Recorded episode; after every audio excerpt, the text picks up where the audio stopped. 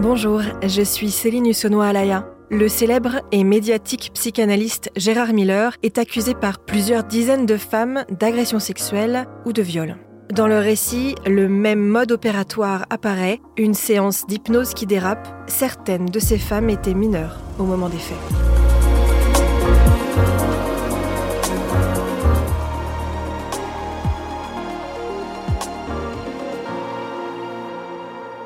Lui aussi est présumé innocent, mais pour lui aussi, la liste des victimes présumées s'allonge. Ce sont 41 femmes qui mettent désormais en cause Gérard Miller dans le magazine Elle, le psychanalyste, star des plateaux TV accusé de viol et d'agression sexuelle, notamment lors de séances d'hypnose. D'abord 3, puis 10 dans un article de Mediapart, puis 41 femmes, cette fois-ci dans le magazine Elle. Certaines sont mineures à l'époque des faits.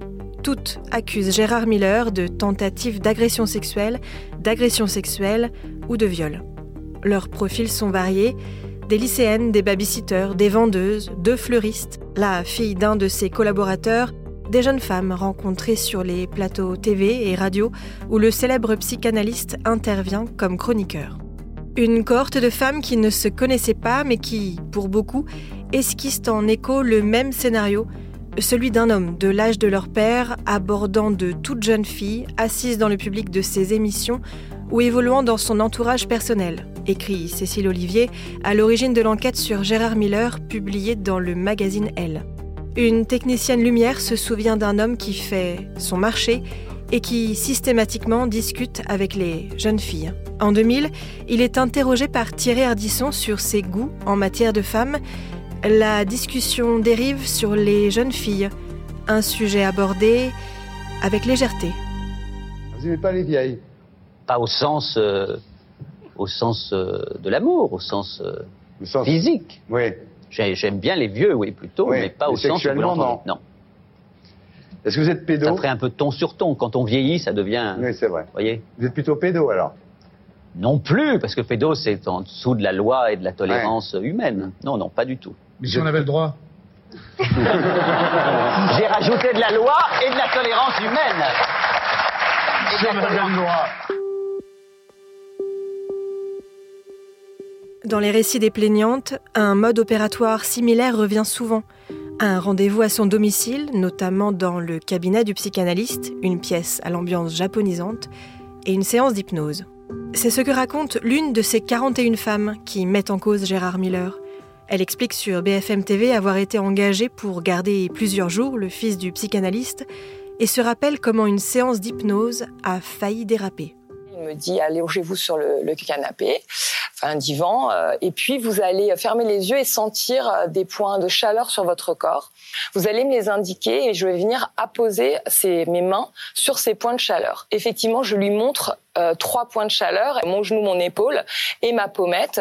Et euh, il appose ses mains et il me demande si je ne sens pas euh, un point plus haut, près de mon cœur. il a apposé ses mains sur des parties, oui, sur des parties de mon corps, sans que je sois consentante à ce propos-là. Ce qu'il me proposait, c'était une séance d'hypnose et en fait, ça se transformait en une séance d'attouchement. Donc pas du tout. C'était pas, enfin, c'était, j'étais pas du tout d'accord avec ce qu'il était en train de faire. Une porte claque, la séance est interrompue et la jeune femme s'enferme dans sa chambre. Le lendemain, elle rentre chez elle pour ne plus jamais le revoir, convaincue d'avoir échappé au pire. Souvent aussi, les plaignantes racontent avoir bu. Et puis, un trou noir, impossible de se rappeler comment elles se sont retrouvées allongées sur le tatami du bureau de Gérard Miller ou dans un lit. Cette victime présumée se confie au magazine Elle. Je ne me souviens pas d'être montée à l'étage, ni de m'être déshabillée. Je n'avais aucune envie de coucher avec lui, et pourtant, je me suis réveillée dans un lit, dans le noir. Il est sur moi, je suis totalement passive, inerte, pendant qu'il me pénètre.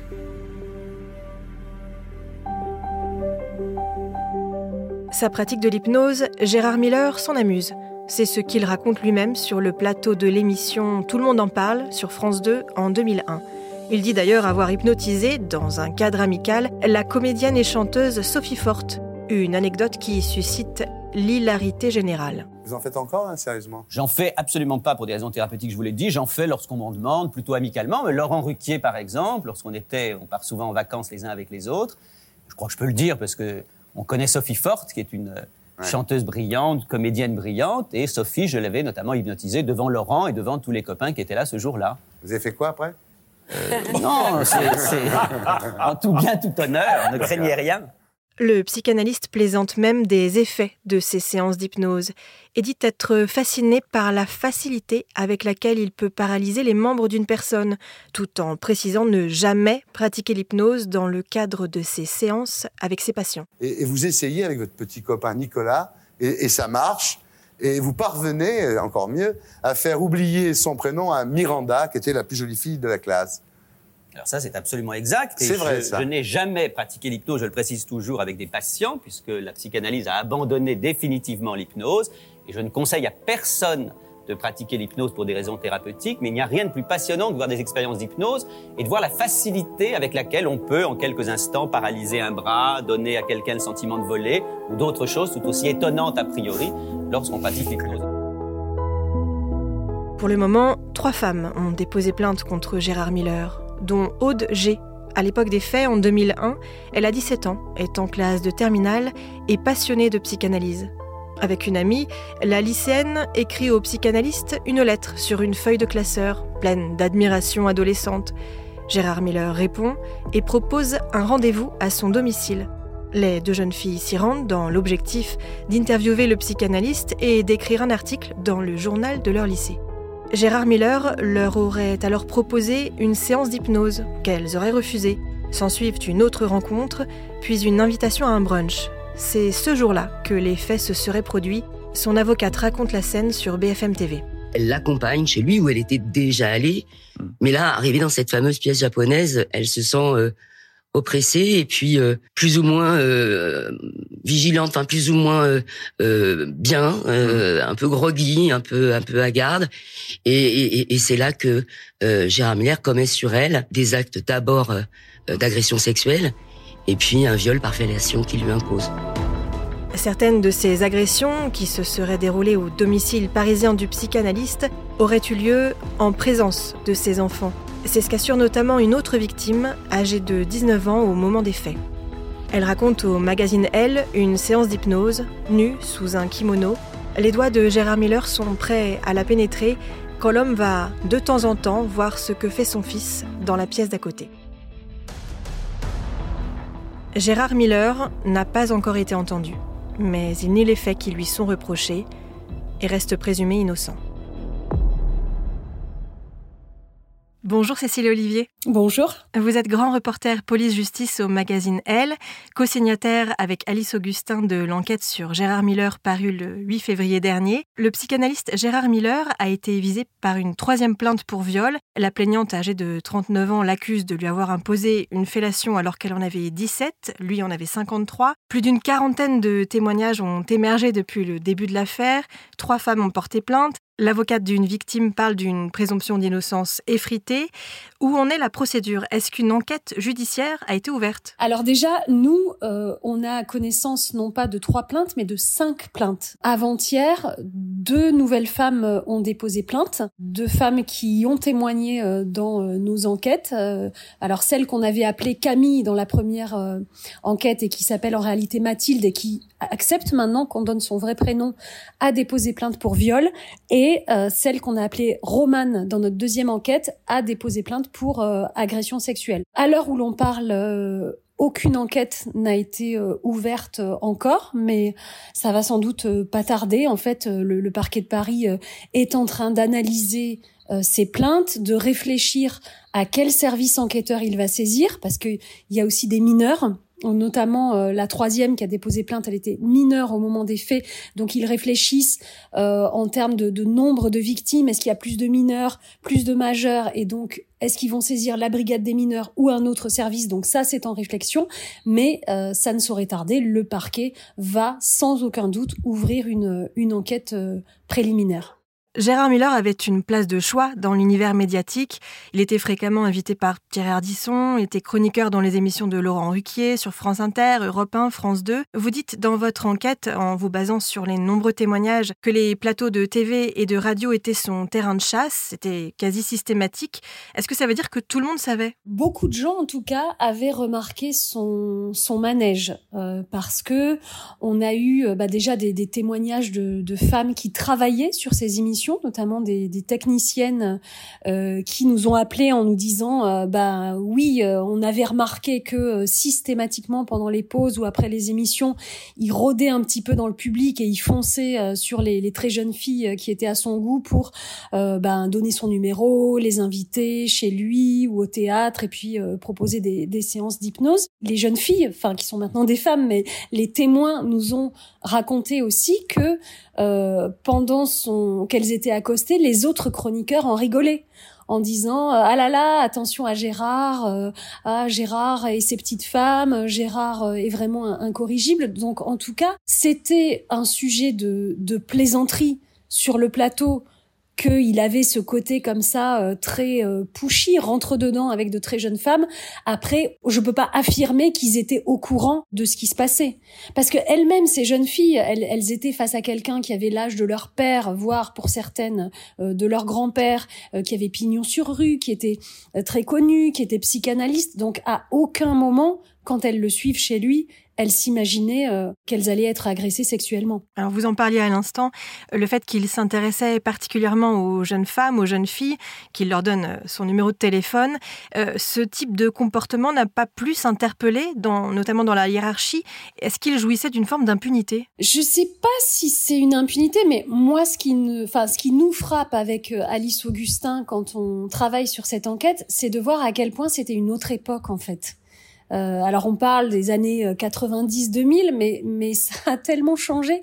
C'était, on était dans une époque où euh, où déjà bah, beaucoup de filles n'ont pas porté plainte parce que bah voilà se faire toucher les seins ou euh, se faire euh, euh, un massage par un homme dont on n'avait vraiment pas envie bah elles disent bah à l'époque finalement c'était même pas vraiment défini comme une agression sexuelle. Et puis bah on se disait que c'était un peu le lot des femmes voilà pas la routine mais que c'était le lot d'être une femme et que donc elles ont pas alerté elles ont pas porté plainte parce qu'elles étaient un peu résignées alors qu'aujourd'hui ça passerait pas du tout. Mais certaines même qui ont été invitées à des brunchs avec notamment euh, Laurent Ruquier.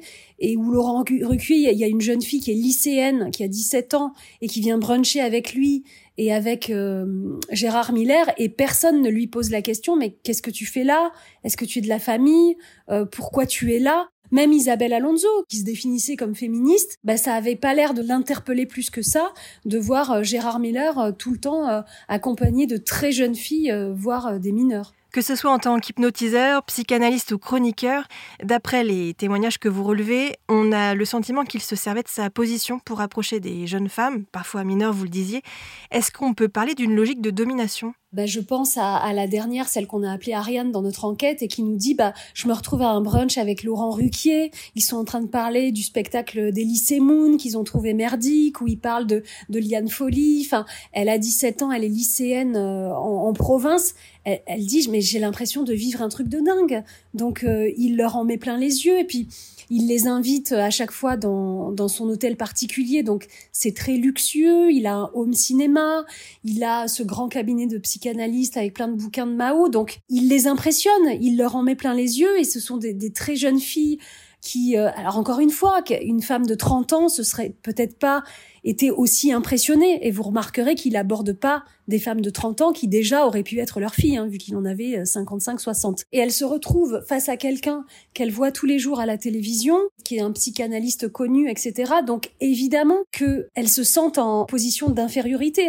Il est toujours très courtois, euh, toujours très poli. Il propose, voilà, le théâtre, il leur commande des taxis, etc. Donc il est très cordial. Donc elles se retrouvent dans une position où, où elles savent plus trop comment dire non. Est-ce que Gérard Miller s'est exprimé? Qu'est-ce qu'il répond à ces accusations? Alors à chaque euh, article qu'on a publié, euh, on le contacte hein, par mail. À chaque fois, il nous répond pas à nous directement. Alors il nous a dit quand même j'ai jamais agressé sexuellement quiconque et il nous dit de toute façon euh, c'est trop court comme délai, vous me donnez pas assez de précision. Donc il nous répond pas Alice et à moi et après il par contre il tweet sur son compte Twitter, il dit voilà, il y a des journalistes de Elle qui écrivent sur moi et là dans le sa dernière réponse, euh, il a dit que il s'était toujours assuré du consentement des femmes avec qui il avait eu des, des, des rapports et mais qu'il s'était peut-être pas rendu compte qu'il était dans des relations euh, asymétrique, c'est-à-dire où lui était l'homme puissant, médiatique, connu, euh, face à des femmes, euh, évidemment des petites lycéennes, toutes timides et naïves.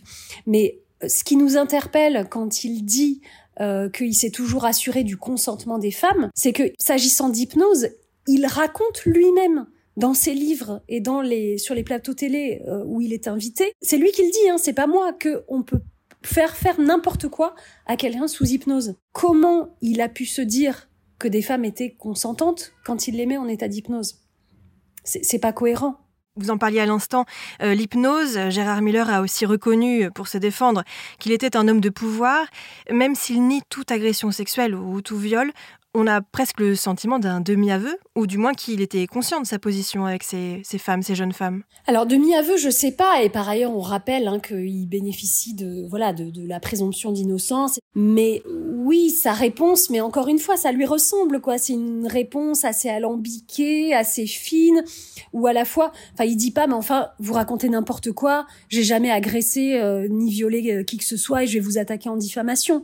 Mais il dit que peut-être qu'il s'est pas rendu compte euh, de rapports euh, asymétriques et que aujourd'hui il le ferait plus. Il dit aussi que c'était lié à une époque qui rappelle qu'il avait 20 ans en 68 et que à l'époque euh, on se rendait pas compte justement de ces rapports de pouvoir. Après il se trouve que nous on a retrouvé un témoignage euh, d'une agression présumée en 2020. Mathilda, une étudiante de 18 ans, euh, en psychologie, qui lui écrit un mail, qui se retrouve invité chez Gérard Miller alors qu'il a 71 ans, c'est-à-dire qu'il a l'âge d'être son grand-père en fait. Alors il lui propose pas de l'hypnose, il dit c'est un test psychologique où euh, il lui dit de fermer les yeux et puis de visualiser un coffre au fond de la mer, un cheval, etc. Bon en fait il la met en état d'hypnose hein, sans lui dire et elle dit avoir euh, à cette occasion avoir eu bah, une agression sexuelle, hein, toucher la, poitrine, les, parties intimes et ça ça remonte à, à 2020. Après la révolution MeToo, et en réalité, c'est très euh, très récent. Donc là aussi, quand il parle d'époque, bon, ça nous paraît pas très cohérent. Est-ce qu'on sait si Gérard Miller exerce encore depuis le début de l'affaire? Alors ça, euh, je ne sais pas. C'est vrai qu'il y a quelque chose qui nous trouble, c'est que par contre, on n'a reçu aucun témoignage de patiente de Gérard Miller. On a eu des témoignages, alors beaucoup de d'étudiantes euh, qui lui écrivent, euh, de certaines étudiantes de Paris 8 aussi. On en a eu, ça sera, ça fera l'objet d'un prochain papier, euh, de babysitters, de jeunes femmes qui travaillent pour lui, de celles qui l'accostent sur les plateaux de télévision, mais on a eu aucune patiente. On a essayé d'appeler ce qui est l'équivalent de l'ordre des psychanalystes, mais euh, apparemment, on n'a pas eu trop de réponses, donc je ne peux pas vous dire euh, aujourd'hui s'il pratique encore. S'il y a un procès et s'il est reconnu coupable, euh, qu'est-ce qu'il risque? Alors, encore faut-il qu'il y ait voilà cette enquête, une instruction qui soit mise en examen, qui soit renvoyée devant un tribunal, qui soit condamné. Tout ça, c'est c'est très long. Hein, et encore une fois, il est présumé innocent. Mais le viol sur mineur, c'est-à-dire un viol avec des circonstances aggravantes comme la minorité de la victime, c'est puni jusqu'à 20 ans euh, de prison au maximum. Merci Cécile Olivier d'avoir répondu à mes questions. Je vous en prie. Merci à Marie-Aimée pour la réalisation de ce podcast. Et merci à vous d'avoir écouté le titre à la une. Si cet épisode vous a plu, n'hésitez pas à vous abonner, à nous laisser un commentaire et à le partager autour de vous. Je vous retrouve très vite pour un nouveau numéro.